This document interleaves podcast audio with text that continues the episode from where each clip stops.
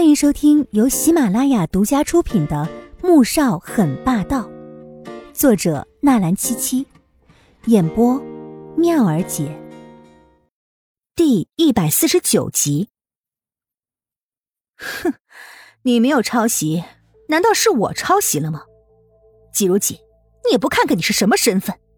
我是这里的高级设计师，拿过大小奖项十几个了，业绩在公司也是出类拔萃的。我用得着抄你一个实习生的吗？还是谁给了你底气，敢在这这么不要脸的说话？苏珊气势逼人，姿态傲慢的看着季如锦，脸上是洋洋得意的笑容，心中却嫉妒的发狂。看来他真是小看季如锦了。当那个人把季如锦的设计稿发到他的邮箱时，他当时就愤怒的砸掉了自己的电脑。他以为自己的对手不过是一个初级设计师罢了，便根本没有将这次项目放在眼中，随便做了一个中规中矩的方案。可是看到季如锦的设计图之后，他才发现，即使是自己最好的方案，在这份设计图面前比较，也是暗淡无光的。但谁让他是慕氏仅有的五名高级设计师中的一名？只要他用了这个设计图，季如锦也奈何不了他。所以，他这几句话说出来，季如锦不但哑口无言，当场，所有设计师都用着鄙视、愤怒的目光看向季如锦，就像他是一个十恶不赦的强盗一般。没有，就是没有。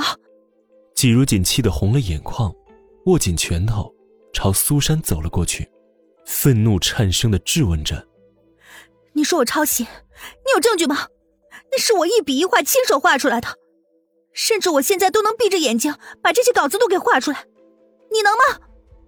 苏珊脸色一僵，她自然不能闭着眼睛画出来，那些画稿是她把照片拷进电脑中，再通过软件修改整理出来的。哼，季如锦，我知道你一直觉得我有心针对你。可你不能用这种手段来报复我呀！这不但对你没有一点好处，还抹黑了我们穆氏的整个团队。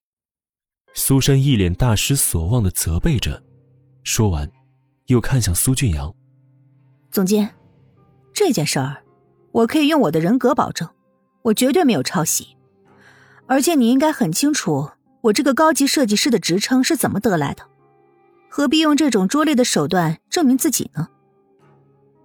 季如锦有一种十分强烈的不好预感，他用着乞求的目光看着苏俊阳，希望他可以公平一点，至少在这件事情上对他公平点。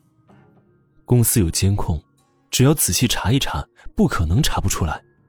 可是苏俊阳权衡之后，看向季如锦时的目光一片冰冷。季如锦，你被开除了。季如锦心中虽然知道。会是这样的结果，但还是抑制不住的愤怒和失望。他拼命拼命的忍着，才没让自己懦弱的哭出来。从墓室出来的时候，季如锦觉得天空都是灰暗的。为什么？他的设计会被苏珊全部挪用？到底是哪里出了问题？苏君阳趁机开除他，是为了替他的姐姐苏画铲除障碍。可他即使不能继续待在墓室实习。也不能背着抄袭的骂名离开，他一定要证明自己。可怎么证明呢？要不要找穆萧寒？但想到这几天他和穆萧寒见面时，都是一副陌生人的姿态，不禁打了退堂鼓。如锦，你怎么了？突然，一道声音在他身边响起，这才恍然转过头。啊，左先生。看到左印时，他感到尴尬极了。左印看着他一脸失魂落魄的从墓室出来，便开着车一路跟着，结果跟了一路，他竟没有半点察觉。上车，他不容反驳的命令着。季如锦点点头，爬上了后排的座位。发生什么事情了？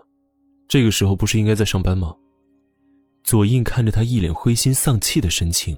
就知道，怕是发生了什么不好的事情了。季如锦摇摇头，他怎么说？这种事情就算连自己都觉得别人不会相信的。你说出来，也许我可以帮你出出主意啊。左印对于他的防备感到很不悦，却仍是耐着性子开导着。季如锦仍是沉默，半晌，才答道：“你在前面的车站，把我放下吧。”他什么也不想说，他只想一个人静一静。佐伊目光沉了下来，踩了一下油门，加快速度。季如锦见他不但没有停下，反倒开得更快了。你放心，我不会把你卖了的。他透过后视镜看到他担心的神情，不由好笑。车子最终在山顶停下，下了车，季如锦站在观赏台前。怔怔的出神。哎，说吧，发生什么事情了？左印从车后面拿了一瓶水递给他。季如锦接过水，抿了抿唇，还是将在公司里面发生的事情告诉了他。